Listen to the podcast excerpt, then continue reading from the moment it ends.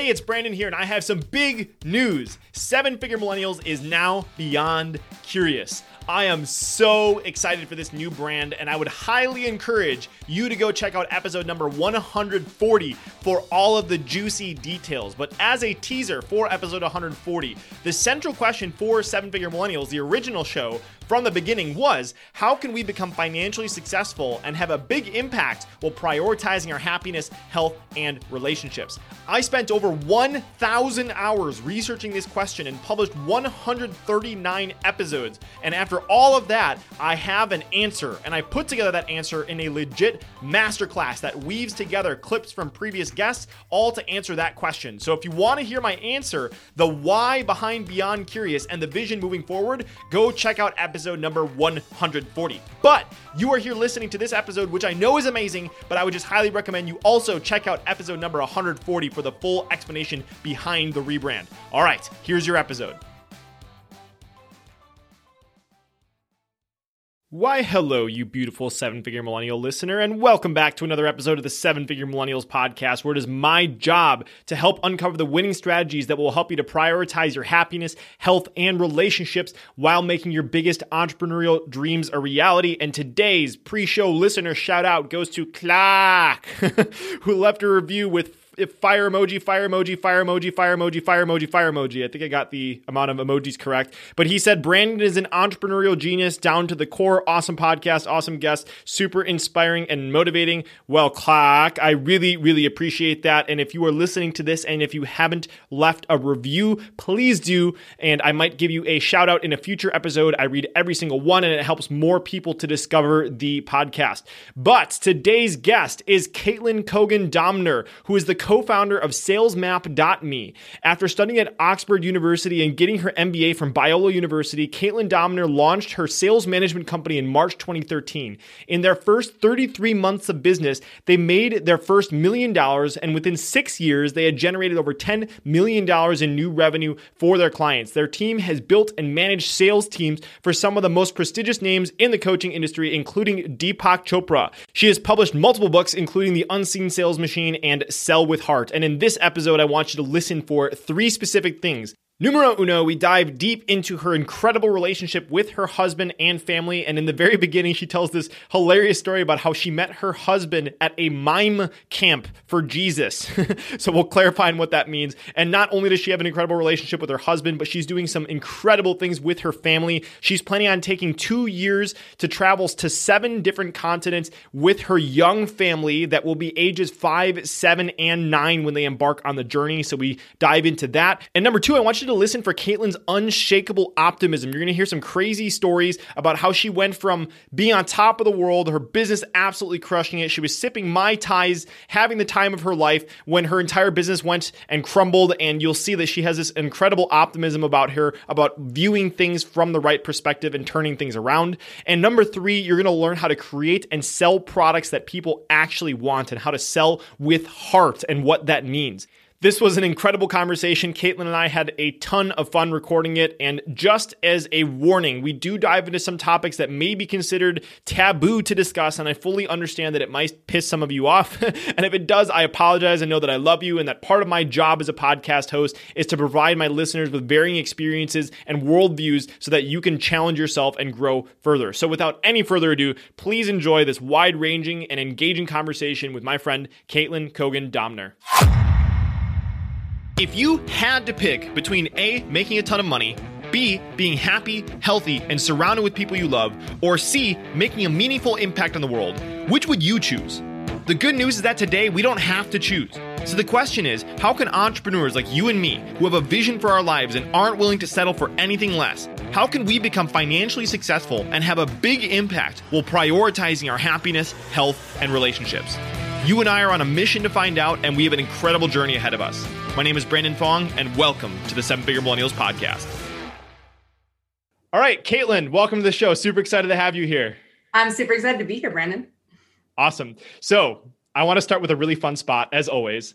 And in my research, I came across the incredible story about how you met your husband. Mm-hmm. And it mm-hmm. starts off with being a homeschooled mime, M I M E, for Jesus. So, can you please tell us what it means to be a homeschooled mime for Jesus and what that had to do with you meeting your husband?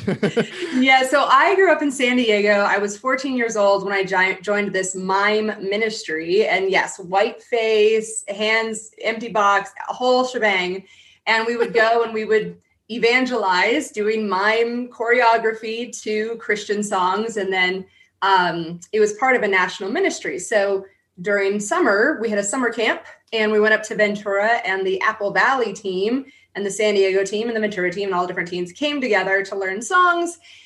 And we were sitting in a big room, and I looked across the room, and one guy stood out because he was taller than all the rest of them. And I was like, huh, he's pretty attractive. I'm going to have to go meet him.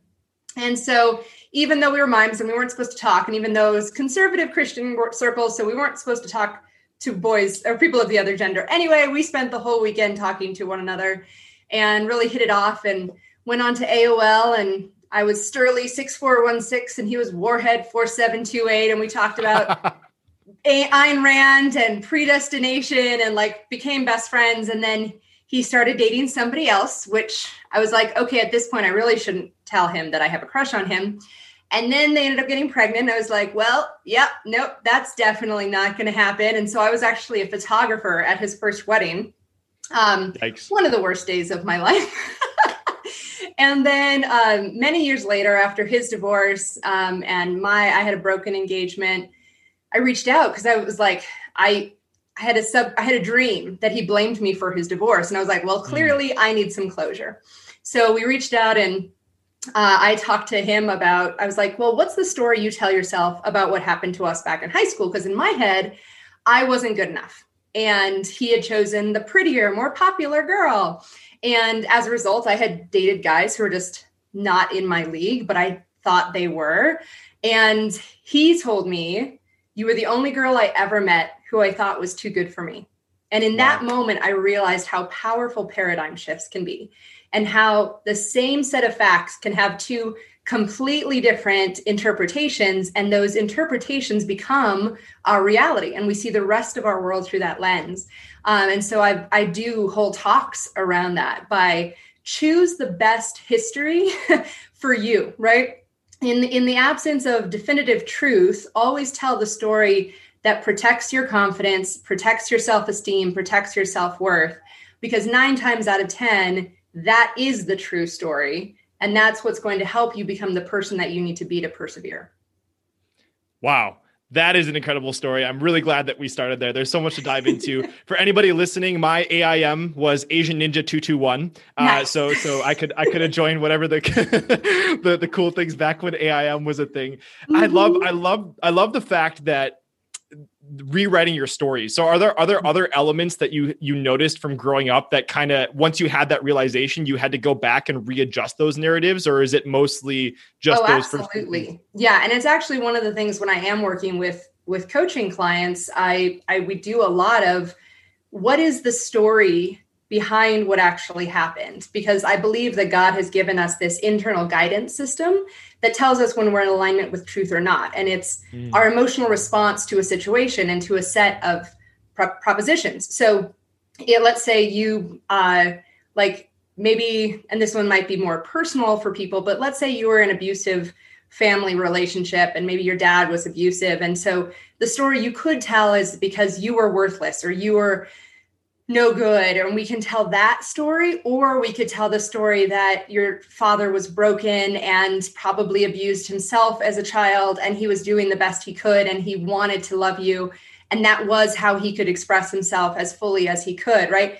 And so you feel into the emotional guidance system which story feel puts you in a state of gratitude and love mm. and joy and peace.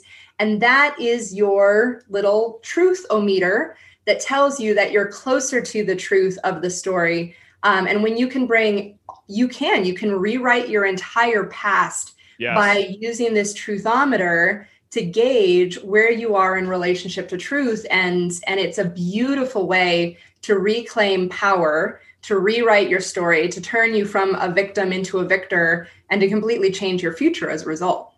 Yeah this is so powerful for everyone listening because like over the past few months i've went through some so, gone through some of those transformative experiences where i had to dive deeper into things that hurt me in the past mm-hmm. where like i the story i tell that i used to never tell was like when i grew up on the free lunch program at school and i just hated the fact that like my family didn't have money. I was embarrassed and ashamed about it. I would never talk to anyone about it.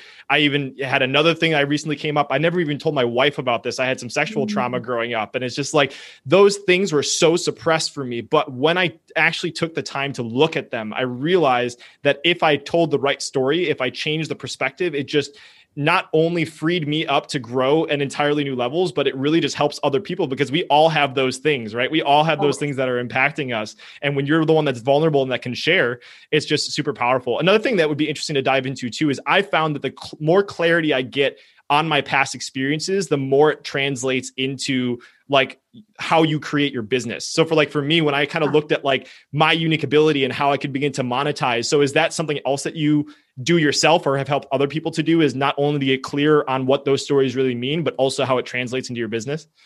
I really love that because I do think that your story and who you become is the foundation of what you build and who you attract. Yeah. So if you can, if you're defining it, so I, a lot of people will come to us and we help them position their offers, and very frequently it's it's a too broad on one sense, like I help women, right? You're like, okay, great, you're down to fifty percent of the population, right? Um, and it, like, it's what kind of women? Is it women who have experienced trauma or have gone through a divorce, or women who are are minorities and want to start businesses? Like, and usually on that first level it's it's going to be the people who are like you. So if you define yourself as a woman who has experienced trauma then you're going to start pulling now obviously you probably wouldn't affiliate with that brandon but so, but that that and then when you can start thinking of this in different ways and unpack then it's like well it's people who have experienced trauma. Well it's not even just trauma it's people who need to redefine their relationships so it's about if, as you pull back the different layers of what your story really means and your identity shifts as a result, you're going to find that the people that you attract, uh, you're just going to be vibrating in a different frequency when, yeah. when you're when you're redefining yourself. And I would encourage people listening to the things that you think aren't actually powerful stories are actually really powerful stories. And the more that you examine them, I don't know if you found this to be true, Caitlin, but like for me, one memory I have is like I always liked having conversations with lunch ladies at, at the lunch ladies at school because they had more interesting conversations than the kids were having. And so it's like I always found myself having conversations with people that were older than me. I got into the first networking groups when I was 16, and then I got into Genius Network at 22 and Tribe for Leaders and all these things. And I realized that when I was in alignment with who I always was. Like when I was a you know third grader talking with the lunch ladies, that it just helped me gain so much more clarity on where my business should be heading because it was just mm-hmm. naturally what I instinctively did. Yeah, it is really interesting. Usually you can find those like seeds of genius, one of my clients calls them, uh, embedded in your earliest memories. Like, what are the things that stand mm. out to you? And usually those defining moments I, I, joke like when other kids were playing girls were playing barbies i was playing empress and like building my empires. Like that was what i did. I'm like now it's just on a grander scale. Now i build companies right? So right. it's just but yeah it totally makes sense when you can look back at those moments before externally you've been formed right? So it's best if it's like seven or younger those earliest mm. memories. mm that's when the the truest you is sometimes most apparent yeah. So this is actually a perfect dovetail into something I wanted to make sure we talked about today. And that is the concept of irresistible offers or creating a really mm-hmm. solid offer. Cause I know that's what you do so well with your work with sales teams. And you're, you have, I don't know if I've told you this personally, but I think that you have one of your unique abilities is refinements. Like you, like whenever I hear you speak, you are just able to refine and, and just squeeze out the juice of like what, how to articulate something in a way that puts a picture in someone's head and, and that kind of stuff. So when it comes to creating irresistible offers from all the people that you've worked with or for your company, first of all, could you tell our listeners what it really means to create an irresistible offer and offer, mm-hmm. and then maybe some of the, the tips that you have for people to create a powerful offer? Yeah, absolutely. Because a lot of people will come to me and they're like, I'm having trouble selling. And and I look at their thing and I'm like, you've got right instincts, right? You're good with people, you're asking good questions, but you just you don't know what you're selling, right? It's just it's too broad or it's not clear or it's too complicated. So to create an irresistible offer, there has to you start typically, most people start, this is where I started. You start with what you know, who you are, your experience and your passions. And let's say that's the bubble on a Venn diagram. mm. But what a lot of people do is they go and they spend a lot of time building this thing. They're like, well, I love it. And if I build it, they will come. And this is not right. actually the case. My very first business, I spent like three months developing this amazing curriculum to help you start your business from scratch. And then I went out and took it to the market and it was like crickets. Like two people bought it. I'm like, ah, okay. So, so now what we do is we go to the market first and we just start asking them what they want and need. And we identify what the gap is.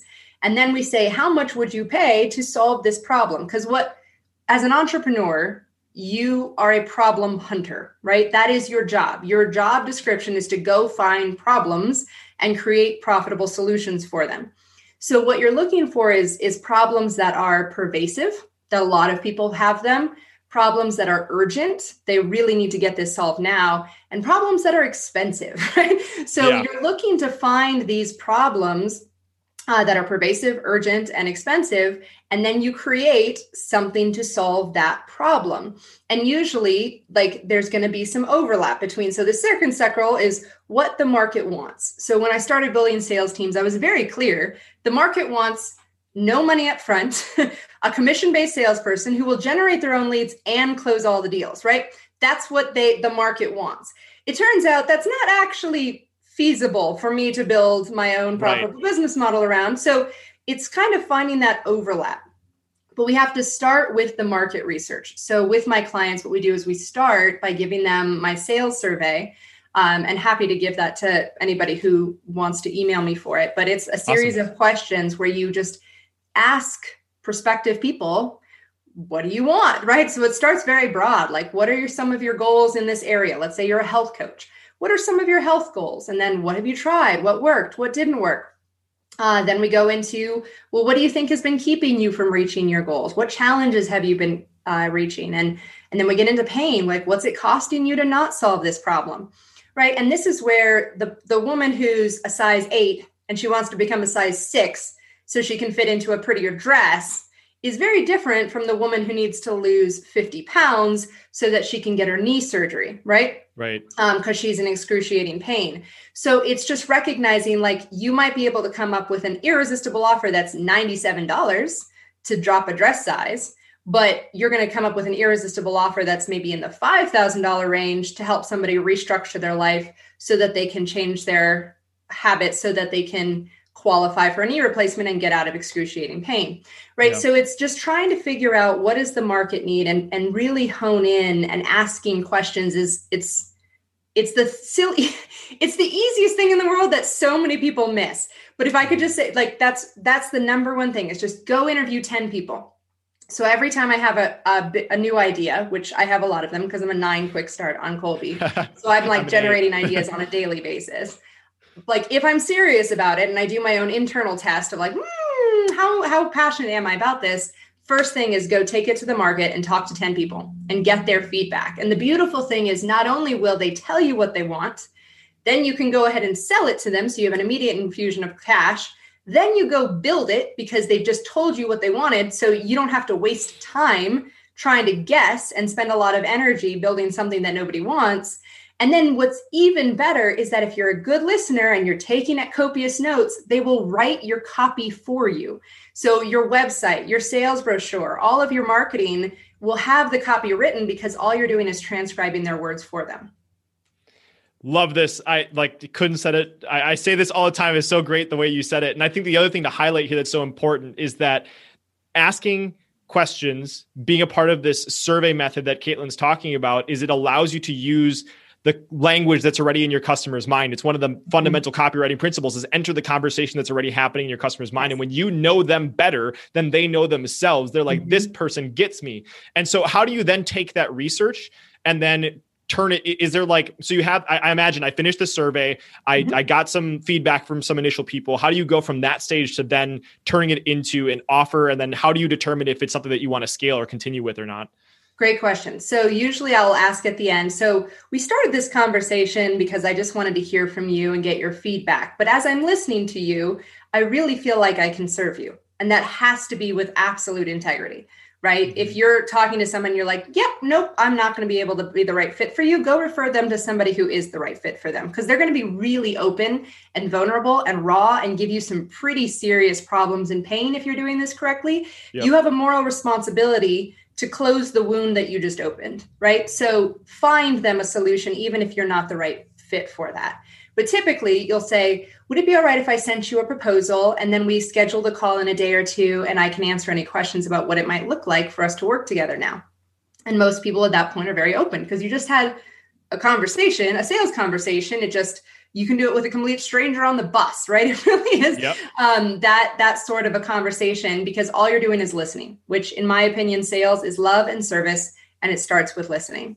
So once you send them that proposal and you get on a conversation with them, then you just answer questions. And so you ask questions and you listen, and then you make a quick proposal, less than five minutes usually, and then you answer questions. Like this is this is an entire sales conversation in a nutshell, guys.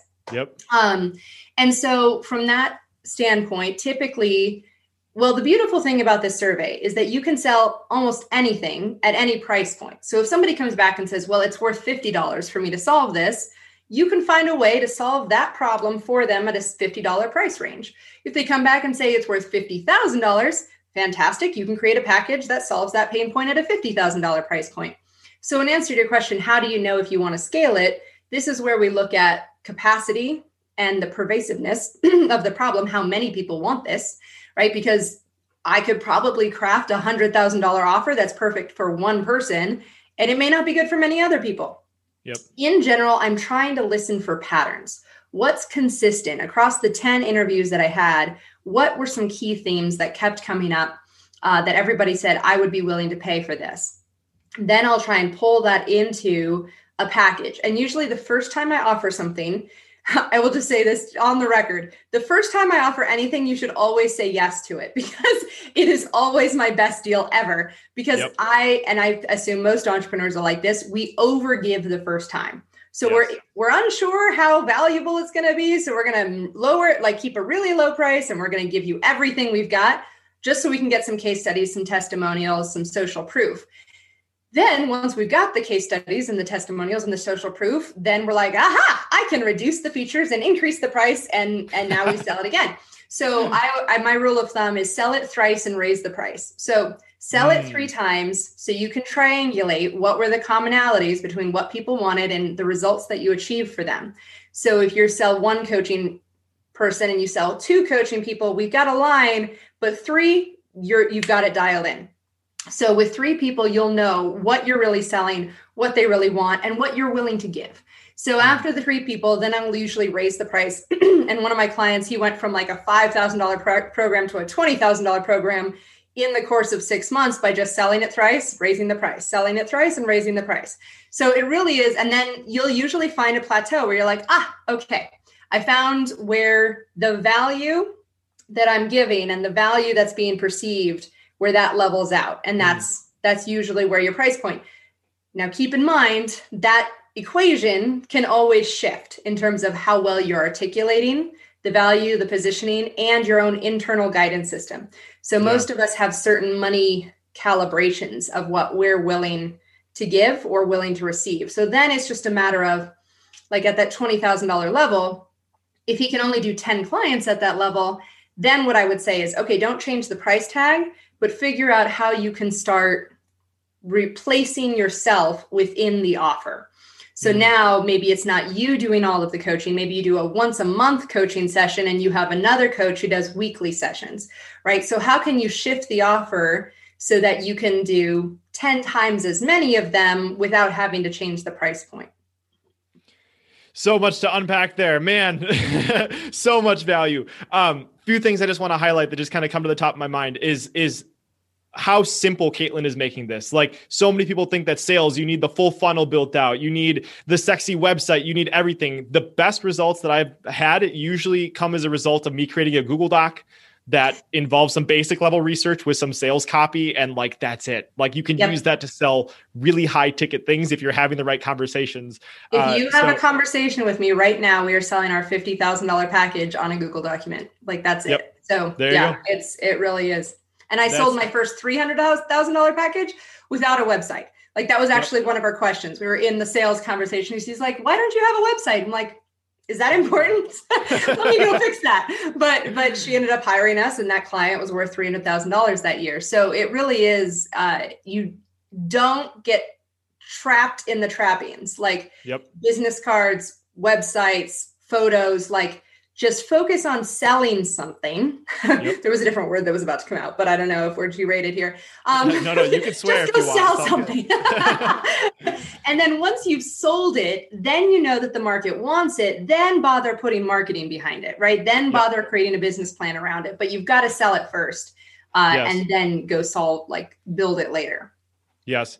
The other thing I want to highlight that I think is so important is that people do not buy products. They do not buy services. They buy results. And so, mm-hmm. like, that's one thing that I think Caitlin was very clear on as well is like yeah. when she was coming up with the product that you're serving eh, or like the pain point that you're addressing it's like what is the result that they get at the end of this and i think that people that are getting yeah. started the clearer you can get on what that result is the more you can sell it because like they need the person needs to understand what it is that they're buying and if you can't yes. clearly articulate what the hell they're going to buy they're not going to buy it so like there's a huge there's i'm sure you could speak about this a lot is like making sure that it's crystal clear what people get when they give you money and and very frequently new entrepreneurs get stuck in their ego in the sales conversation because they think they're selling themselves they're yep. selling their time they're selling their expertise and i'm like get your ego out of the equation. You're just selling an end result and it has nothing to do with you, right? If you're selling your time, you're a commodity, right? Because I can always find somebody who can do a better job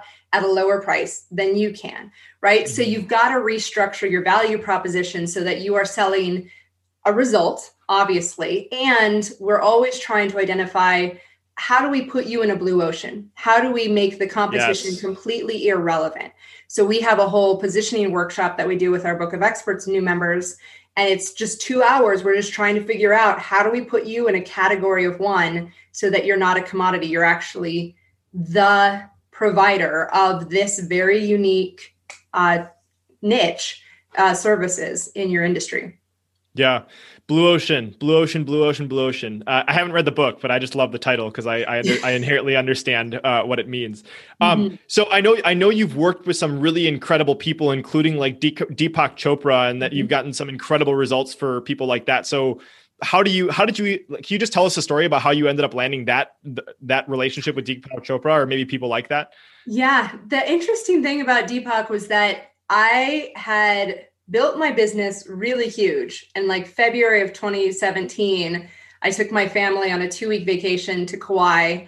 And I had multiple teams, all managed by multiple team leaders. It was the biggest revenue month for our company we had had. And I was sitting on the beach, slipping, sipping Mai Tais. And I was like, aha, like, right? This is what we all are trying to achieve. And then I realized I didn't want to leave the the island. I was like, I kind of want to just live with my family in the jungle and go Swiss Family Robinson for a couple of years rather than go back to this behemoth thing that I've created. Yeah. Um, we we spent a lot of mind power on whether or not we were going to return from Kauai. We looked at what it would take to rent an RV van and like what it would take to build a thing in the jungle. Like we spend a lot of mind time. And if you know anything about law of attraction, you have to be very careful with where you place your attention because right. then when we got back in less than two weeks we had had one client fire us one client cancel a contract and one client steal our team out from under us didn't pay us the $100000 in commissions we had earned Shit. and basically the entire company just imploded in less than a month and so March of that next month, I remember like sitting and doing dishes at my sink and just bawling, like, what the fuck? Like, what? what was the point? Like, why did I work that hard to build something? And like, I knew it. it. I had done enough mindset work. I knew that I had put that out there. And it just made me realize, okay, time to go back to basics. Why do you want to do this? Yes, for the mm. paycheck, but more than that, like, what is the point? I was like, okay, the point is to serve people who are doing good in the world, right? God love us. There are a lot of sociopathic narcissists in our coaching industry. And I was very clear all of a sudden. I'm like, and, and there might be some legitimate reasons for that, right? I'm not, it's no judgment. It's just an observation that I've made. And I was like, I want to serve people who are really, truly committed to changing the world and coming from a place of integrity. And less than 30 days later, we got the introduction to Deepak. And I was like, ah, it's about clearing out the things that are not serving you and the things that you think in are success and really getting down to what are your foundational values and making sure that you're aligned with those because if you're mm. burnt out or you're killing yourself for a buck and you're selling your soul like what does it profit a man if he gains the whole world and loses his soul um like this is when we have to come back to the beating heart of our mission, our, our spiritual mission, I think, as well as our own life vision, and say, Am I in alignment? And when you are, things happen magically and easily. And when you're not, everything falls down around your ears. oh man, such a great story. Thank you for sharing that. And so so mm-hmm.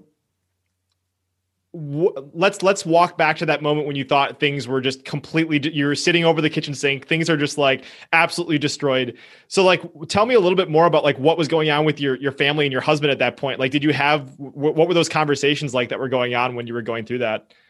Yeah my husband had actually come to, back uh, had joined me full time in the work um let me see three years previously? So 2014 when our second child was born. Um, we used his baby bonding time uh, to test drive him leaving his corporate job and, and being a full-time entrepreneur. So we've been in it together for a couple of years. And i think what you learn as an entrepreneur is flex in your knees right? You just learn to like mm. bounce a little bit because there's something freeing and exhilaratingly terrifying about being in control of your own income at all times. And so we had we had gone through enough mindset work and support group that we like we knew what was happening right so having those tools in place recognizing that we had called this in that it wasn't something that was happening to us it was happening for us mm. right recognizing that there's always a breakdown before the breakthrough that setbacks uh, result in um, there's a somebody just gave me a new one that I've obviously not remembered. but like all of these little trite things that sound yeah. really good when they're when you're reading them as quotes, like they come into play and you're like, "Oh, no, this is absolutely critical at this stage in my life. I need to remember these pithy truths." Um because that's what gets you through those hard times and then it's just a matter of very logistically we're like, "Okay, well, we need money. I'm like, what do I do better than anything else? I close deals. So I reached out to a former client and I was like, I know I built your sales team, but any chance you need a closer? So I went on her team and I closed for her for two and a half years. And that ended up being getting our family to a really comfortable place financially. It also allowed me to hone my closing skills. I had been a sales manager, but hadn't really owned my own sales ability. So I personally closed two and a half million dollars in one year for her, right? And that that was kind of nice knowing that I was capable of that. So yeah. I also like your set point of what you're able to bring in before that all happened. I had never paid myself more than $5,000 in a month. After that, I had to pay for an attorney for $5,000 every month. So all of a sudden I had to make ten to $15,000 a month just to pay for my attorney and and my own lifestyle. So by the end of that, 18 months later, when I had a settlement and she declared bankruptcy, and so it was all completely moot. Um, all of that, I ended up realizing I never want to go back down. So now 15 to 20,000 is my family's new set point. Like that's just right. what we feel comfortable paying ourselves out of the business. And now I don't go below that, right? So it's just sometimes you need very strange experiences to stretch you and to get you accustomed to something completely different. But once you've stretched you don't you don't go back right? Like yeah. this is just how your new reality looks. So I I wanted to ask you this because if you guys if you're listening to this right now and you guys haven't heard like Caitlin has this incredible optimism, like just about all the things that happened. And Caitlin, is it okay if I share the Facebook status that you shared the other day about your oh, crazy day? Yeah. so I'm just going to read this. This is Caitlin's Facebook status the other day. Today was a challenge. I woke up with my neck out of alignment, but I won't won't be able to see the chiropractor because I have COVID, which happened to induce my first migraine. Who know pain causes nausea. My laptop stopped recognizing its charging code cord, but that's okay because a construction worker severed the cord to our internet connection. No, I don't know why he was working on a Sunday and my period started. All I can say is that there must be one hell of a breakthrough on its way to warrant this level of breakdown. I would like to thank my amazing husband, Michael Doemner, Instacart, DoorDash, and Tylenol PM for making today survivable. And you know what's great news? Tomorrow is almost guaranteed to be better. I laughed my ass off when I read that it, it's just hilarious. And it just reminds me, there's this story, Caitlin, I'm sure you probably heard it, but it's like two kids are put in a room with a pile of shit. Like the, there's shit like all the way up to the ceiling. And one kid is pissed off. He's like, why am I in this? Why am I in this pile of shit? And the other kid's like, there's gotta be a pony in here somewhere. Uh, so there's like, there's, there's always a way to look at things from a better perspective, even when you have a crazy day like that. Like, and the way you wrote that was just hilarious. So, have you always had this sense of optimism, or like, how could we begin to like have that perspective that you've been able to to cultivate over the years? That is really funny because it's it, it's uh yes and no, right? So I've always had sort of a snarky view of reality and just like, okay, like what's going on here? But uh, I actually struggled with suicidal depression growing up. Mm-hmm. Like, um, I almost didn't make it to my 16th birthday. um, but and, I mean, it's been off and on. But I think it, it was shifting. Like, there's there's always a gift, right? So learning empathy for other people was a huge gift through through that experience for me. Um, but what really shifted it is I really uh, and I, it's attributed to Albert Einstein. Forgive me if it's not actually for, from him, but he says you have to decide if you live in a friendly or a hostile universe. Um, mm-hmm. and that decision really shifted everything for me, right? I've always believed in God. I've grown up a Christian, um, but my theology has expanded in in a lot of different ways, and really uh, I genuinely believe that everything is always working out for my highest good and the highest good of all involved. Mm-hmm. And that it's a really radical belief. It sounds like a trite kind of a cat poster, right?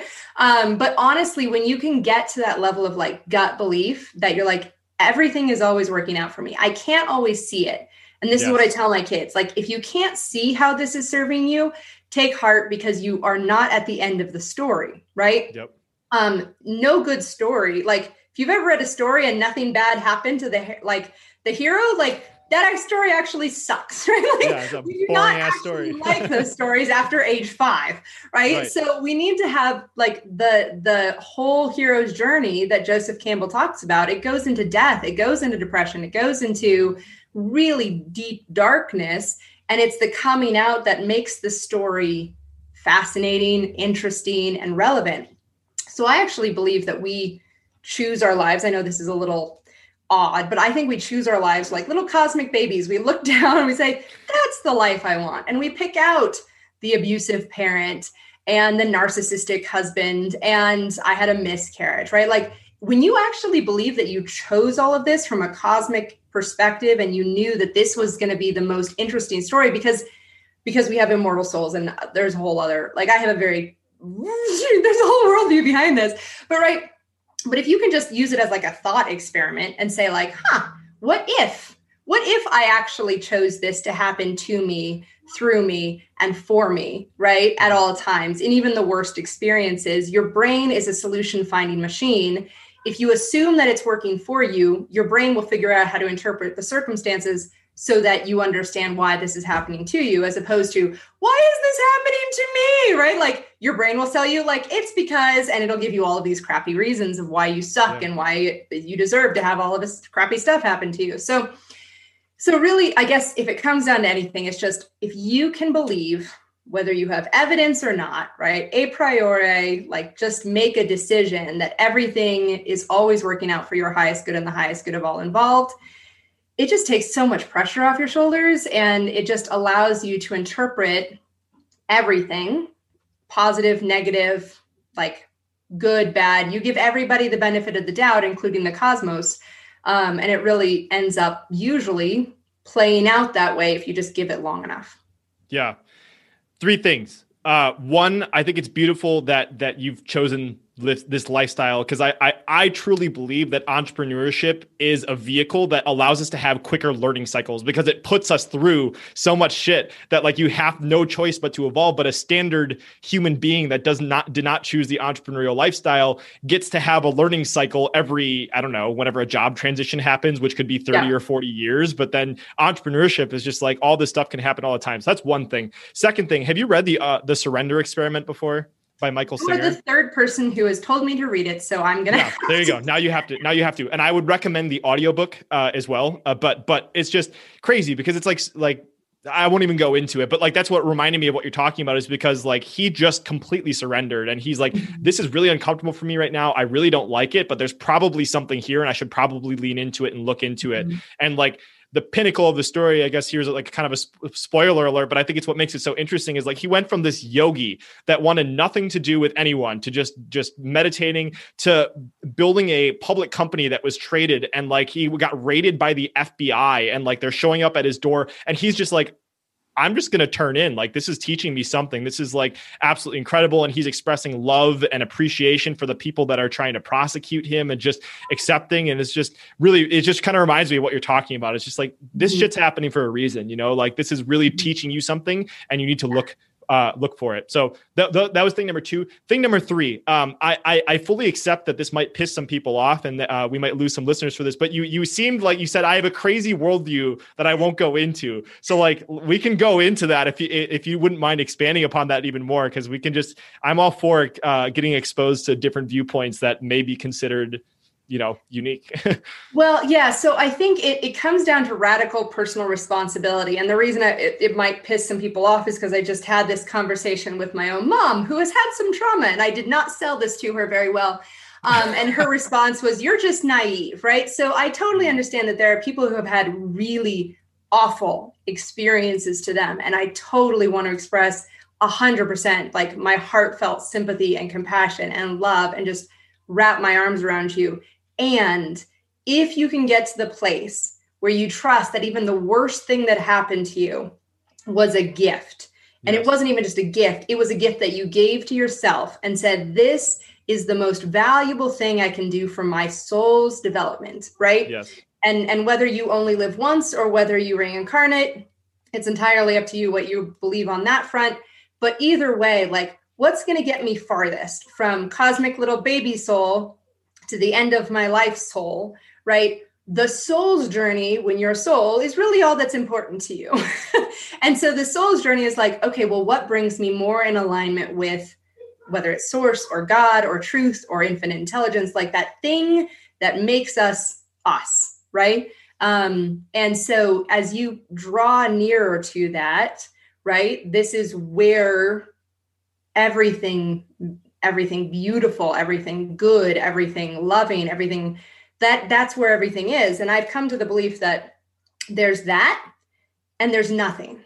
Right? There's mm. it like we think that there's like this good and bad and evil is like a thing and it can be fought against, but in my opinion it's just it's an absence. It's an absence of goodness. It's an absence of truth. It's not a something, right? There's no like evil force that's trying to ruin your life. It's just okay. Well, are you in alignment with flow and with the thing, the the love that moves the stars and all the worlds, or are you not in alignment with that thing? And so, as I look at world events, right? I, again, I have a very different interpretation of things like COVID and death and um, all these different things, and I have a I, instead of like good and bad, I've chosen a frame of reference of like preference and contrast. There are things mm. that I prefer in the world, and there are things that I don't prefer in the world. Um, and I will actively work to make the things that I don't prefer, like yeah. racial bigotry and and suffering and um, like poverty, those sorts of things. I will actively work to lessen them, but not because I hate it or I'm fighting against it. Right? That that's the hard thing. Is like the whole like Black Lives Matter thing that came up. I'm like, guys, you are pouring so much hate and anger and energy. And I understand that there needs to be a catharsis and it needs to be released and you need to talk right. about this. Right. But you're just kind of feeding that cycle as opposed to coming like, I don't prefer this. I love every person and I understand that they're coming from this absence of love and truth and enlightenment. And so if you can come from a place of change, and I think Jesus exemplifies this better than anybody, right? Mm-hmm. It's how do I show up from a place of absolute certainty that this is not what I prefer. And I'm going to continue to stand in my truth of that love and gratitude and joy and faith is the whole point. And then watch as things shift around me, as opposed to fighting fire with fire and letting me set myself be drawn into anger and frustration and fear and all of those lower frequencies and try to change it's going to be very difficult in my opinion to create a world that you love that has peace and has joy if you're attacking it from a place of those those emotions. So yeah. yeah sorry. I'll take the brunt of that. If you guys don't like me you could send the hate mail my way.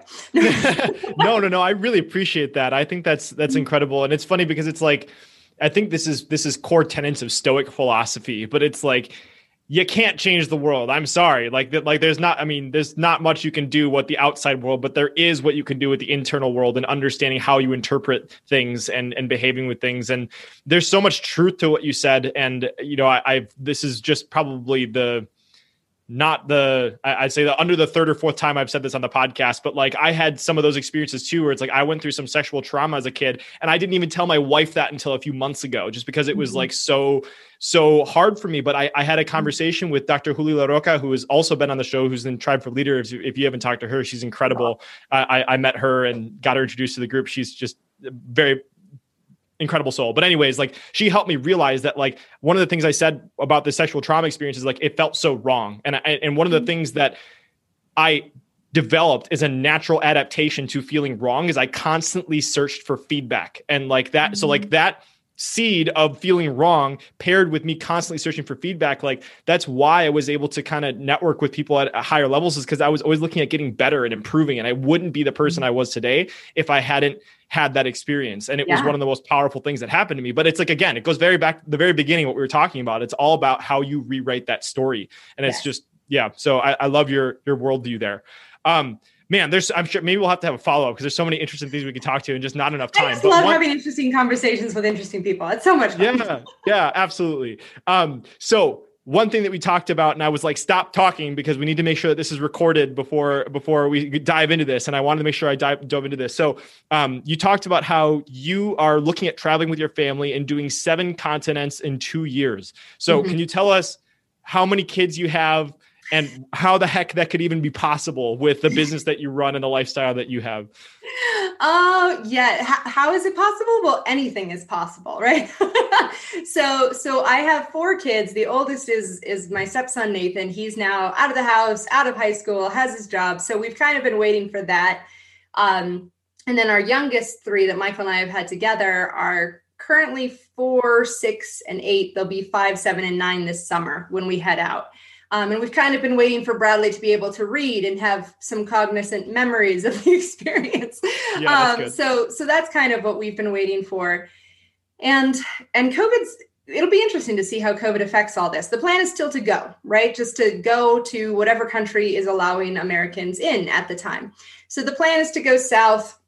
The only thing we have booked currently is our Antarctica cruise. So next New Year's Eve we'll be on a boat to the to the seventh continent.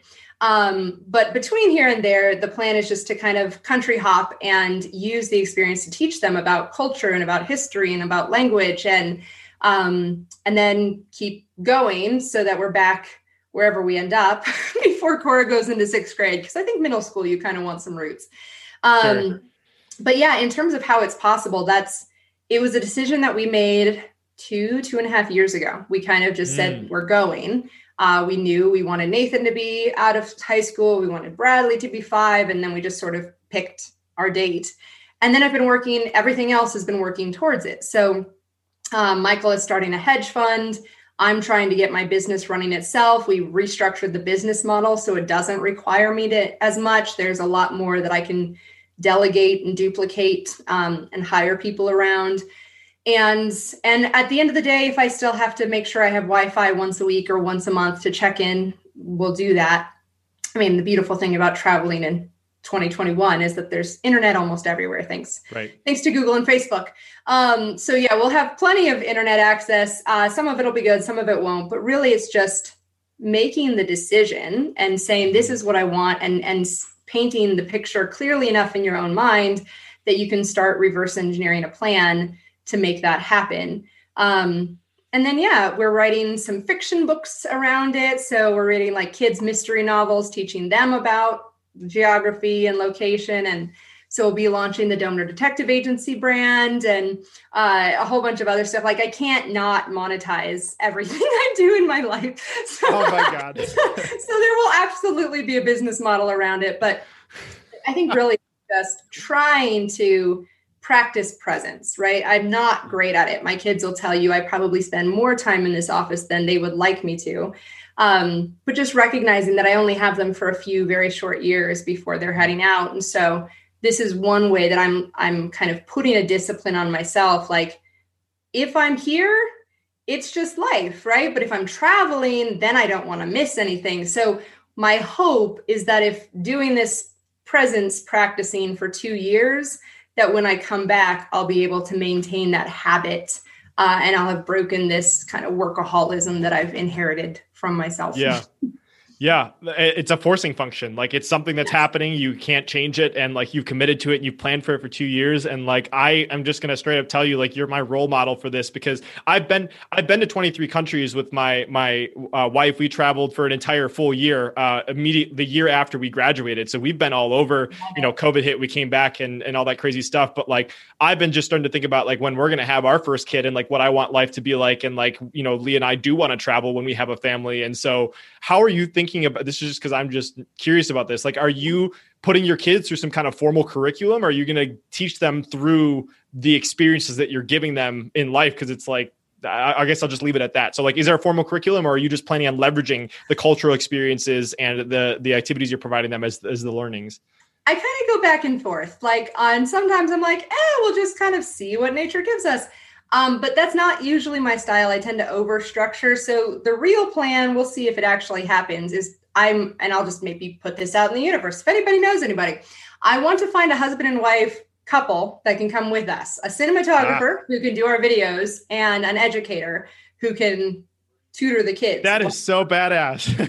um, so so that's kind of what I put out there. I, I, was like thinking this morning, I'm like, I really should get job descriptions out there. We're only giving them five months heads up at this point.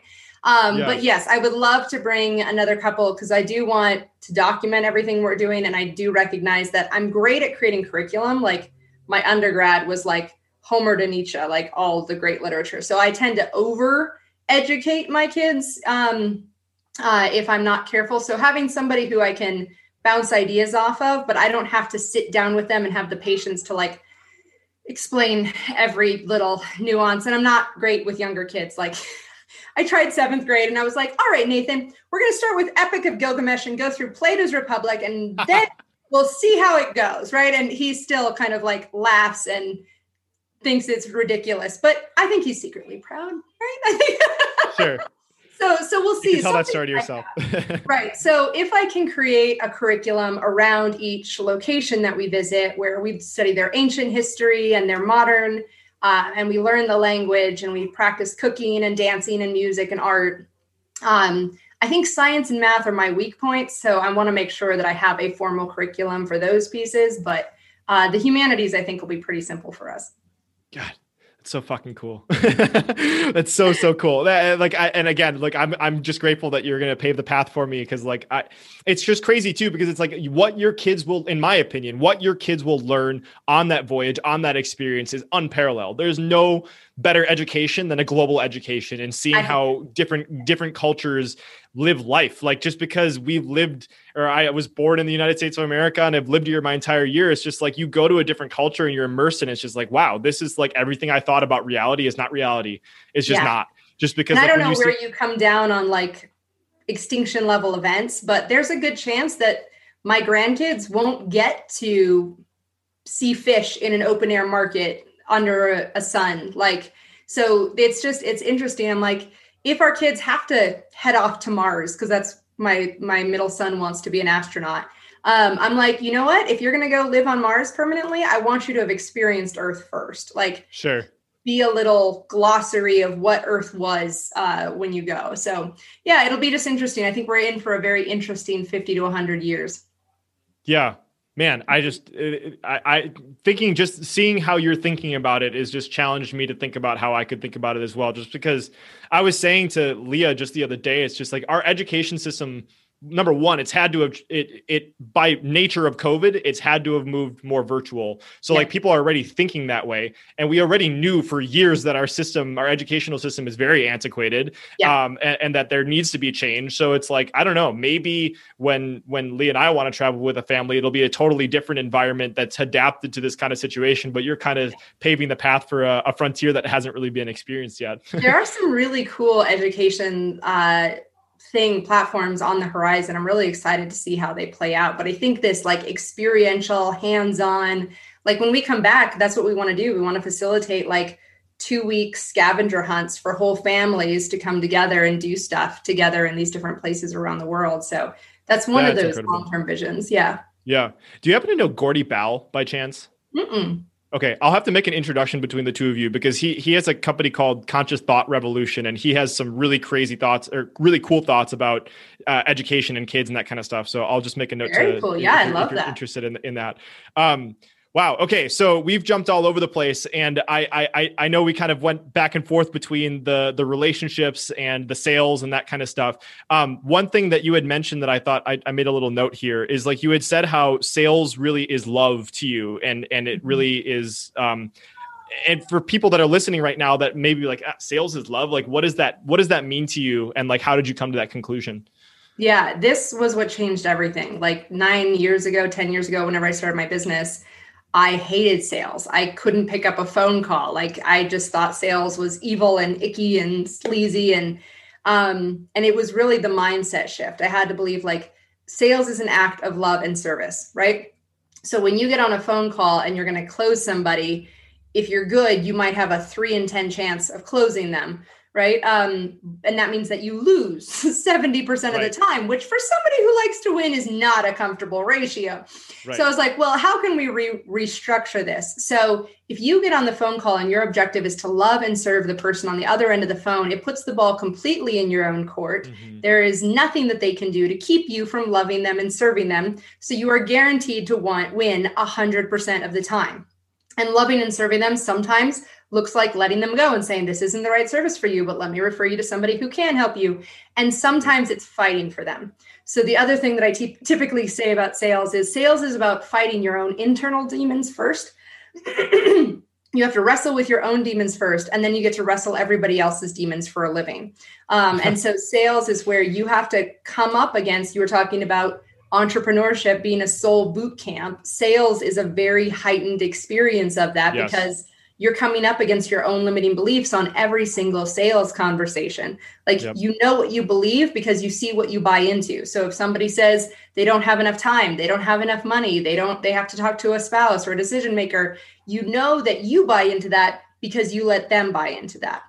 Right? So when you're on this sales conversation, if you really believe that this is what's going to change their life, you have a moral obligation to take a stand for them not to push them into a closed deal because you want a commissions check, but to stand for them against their own demons and say, This is possible for you. Like, mm. I believe in you. You can do this. And when you can get that rooted in your love and service of the other, you become unstoppable.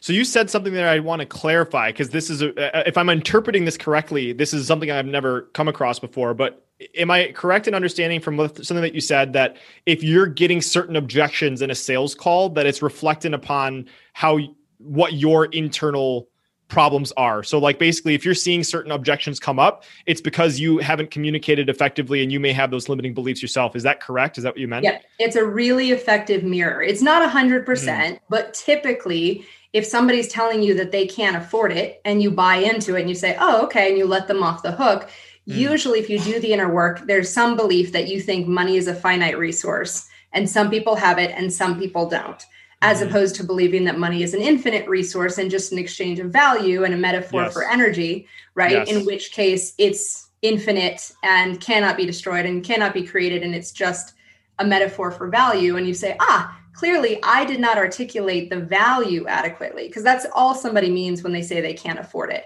right? So if I needed a $50,000 kidney transplant for my daughter tomorrow, there is no force on this planet that would keep me from coming up with $50,000 in 24 hours, right? Right. So it's just a matter of desirability. And so you have to get past your own limiting beliefs about money, about time, about what is or is not possible for yourself.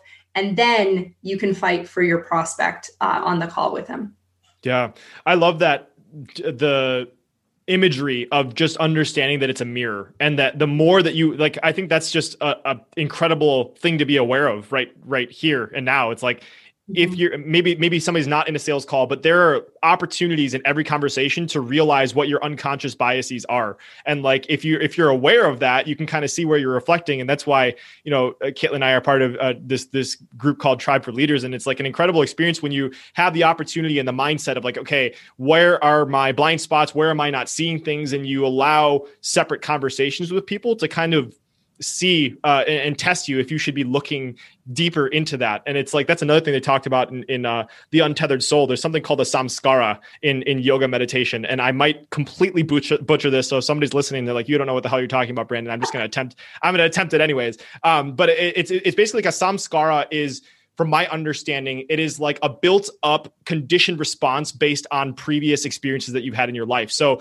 if somebody says something and it pisses you off, it's because it triggered something inside, AKA your samskara. And it's like, hey, if this pissed me off, this is something to look more into. And so mm-hmm. uh, I just think that was a really cool thing that you had mentioned about leveraging objections to really go deeper and understand who you are as a person and as a salesperson.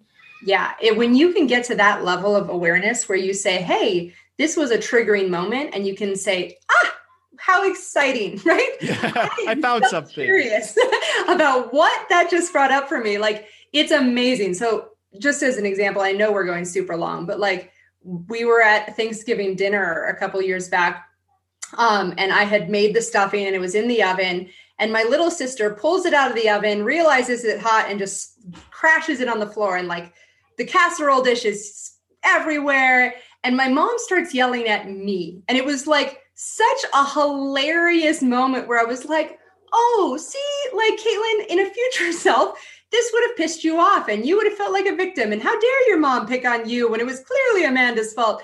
And now it's just like I had so like unplugged it yep. from having an uh, emotional charge that I was able to just sit there and go like, that's really funny, mom. like I, there was no like friction, emotional friction, yeah. no heat that was generated from that experience. And that's like, I think that's kind of the point is we're trying to figure yes. out how do we start like detaching from the emotional friction in a place that we can appreciate everything that happens to us from somebody cutting us off or breaking a contract or right um, divorcing us heaven forbid right but when we can look at each of these instances as going like hmm this is just a beautiful opportunity for me to gain deeper self awareness and uh, love the world in a different way than I have been loving it previously. Then it really it frees everything up to be a gift to you. Yes. Yeah. So there's some homework for some people listening. Like next time you get triggered, turn inside and ask yourself why why did that trigger you because yep. like there's a chance that you can probably just let it go um mm-hmm. and so like i've I've had some texting conversations with someone recently that have been triggering me massively. It's just like, okay, I need to, I need to do some journaling here. Like, I, I need to figure out what, why the hell this is happening and figure out what, you know, what part of my ego, because usually it has to do with ego, is, is being impacted uh, by this stupid little thing here. But and it's anyway, not not addressing it, right? If boundaries need to be honored and we need to articulate how you do and don't want to be treated by somebody, yeah. yes, that's awesome. But do it after you've done the emotional processing, right? Yes. Like after you come to a place of love and gratitude and joy and peace and. Faith, and you're like, okay, I just wanted to mention, like, when you said this, this was the reaction that I had. And in the future, this is how I would prefer that you treat me. And like, this is, you know, this is what I'm trying to teach kids at very difficult levels. But yeah. um, yeah. But yeah, it's really beautiful when you can live it out. And I'm not saying I do that all the time, but that's the goal.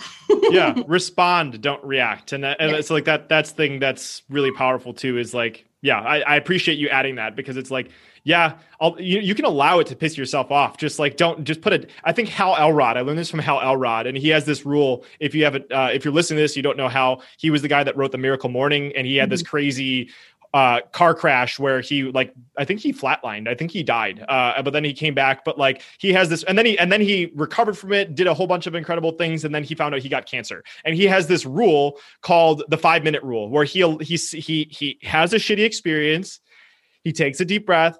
And he sets a timer for five minutes, and he allows himself to feel, be pissed off at the world, and you know just whatever emotions are going on for five minutes. But he, but once the once the timer goes off, he goes into problem solving mode. It's like, okay, how am I going to fix this? How am I going to get over this? And how can I overcome this? And like, I haven't used that rule, but when he said that, I was like, oh, that's really powerful. So that's maybe another thing that people can do. Yeah, I'll tell that to my husband. I'm like, I need to be pissed for just a little bit longer. like, I know you want to coach me out of this, but give me a few minutes to still yeah. be angry.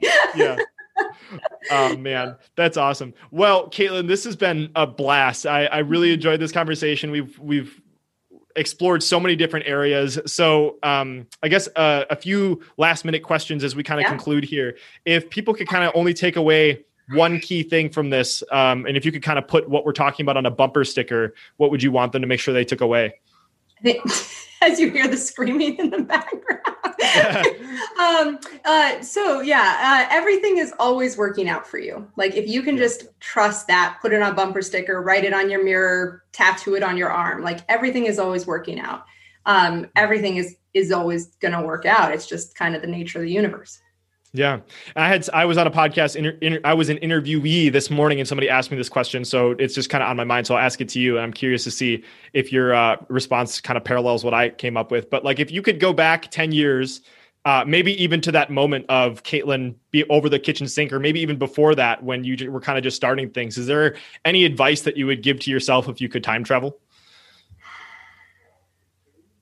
It's really interesting because I do believe that everything happened to me for a reason. Like, so changing something, it's hard. I think what I would tell you, like, tell my younger self is like, trust the process. Like, you're going to get frustrated. You're going to be impatient. You have a neurotic impulse to always make things better.